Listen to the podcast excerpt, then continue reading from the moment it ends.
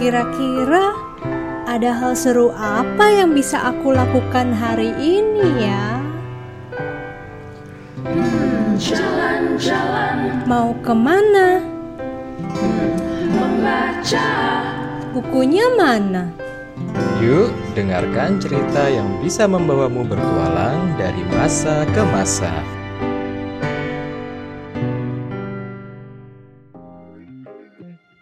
Halo, namaku Ayuriana.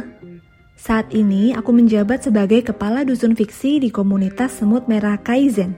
Dalam episode ini, aku ingin berbagi tips dan pengalaman membangun dan menghidupkan karakter dalam sebuah cerita fiksi.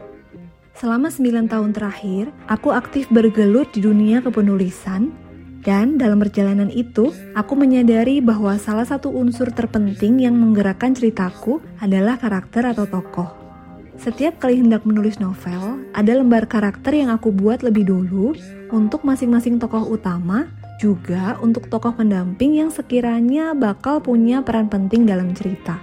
Isi lembar karakter itu lengkap banget, mulai dari nama, tempat tanggal lahir, alamat, pendidikan, pekerjaan, ciri-ciri fisik, kepribadian, warna kesukaan, gaya berpakaian, sampai hal-hal yang lebih mendalam seperti latar belakang keluarga si karakter, apa ada kejadian yang bikin dia trauma atau kecewa, juga isi hati atau rahasia dan keinginannya yang terpendam di lubuk hati paling dalam. Walau belum tentu semua keterangan ini bakal dituangkan dalam cerita, tapi dengan adanya lembar karakter yang lengkap sangat memudahkan aku dalam menyusun plot atau alur. Bahkan bisa juga membantuku menghadapi kebuntuan alias writer's block. Salah satu contohnya saat aku sedang menulis satu adegan di novelku yang berjudul Love Like This. Dalam adegan itu, tokohnya yang bernama Wang Lei nyaris ribut dengan temannya karena ternyata mereka naksir satu cewek yang sama. Di situ aku sempat buntu, kira-kira apa ya yang bakal dilakukan Wang Lei? Dia bakal marah, memukul, atau justru diam aja? Pasrah gitu. Setelah lama belum mendapat pencerahan, progres menulisku juga jadi terhambat. Akhirnya aku kembali membuka lembar karakter milik Wang Lei dan mempelajari kepribadiannya sekali lagi. Seolah aku duduk bersama karakterku dan bertanya langsung, apa sih yang bakal kamu lakukan? Marah nggak sih kamu? Tapi Lei itu kan sabar dan baik hati. Gimana sih marahnya seorang Wang Lei?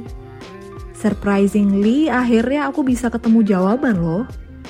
Tapi bukan karena aku bisa telepati sama Lei ya. karena semakin kita mengenal karakter luar dalam, kita bisa lebih mudah memahami apa yang mereka pikirkan dan apa yang akan mereka lakukan atau katakan di setiap situasi. Dari sudut pandang membaca juga tentunya bisa lebih merasakan karakter kita bertingkah dan berpikir secara konsisten di sepanjang cerita.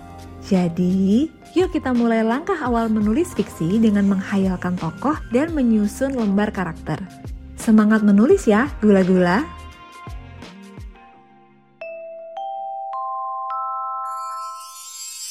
Demikian kisah Hari ini terima kasih Sampai jumpa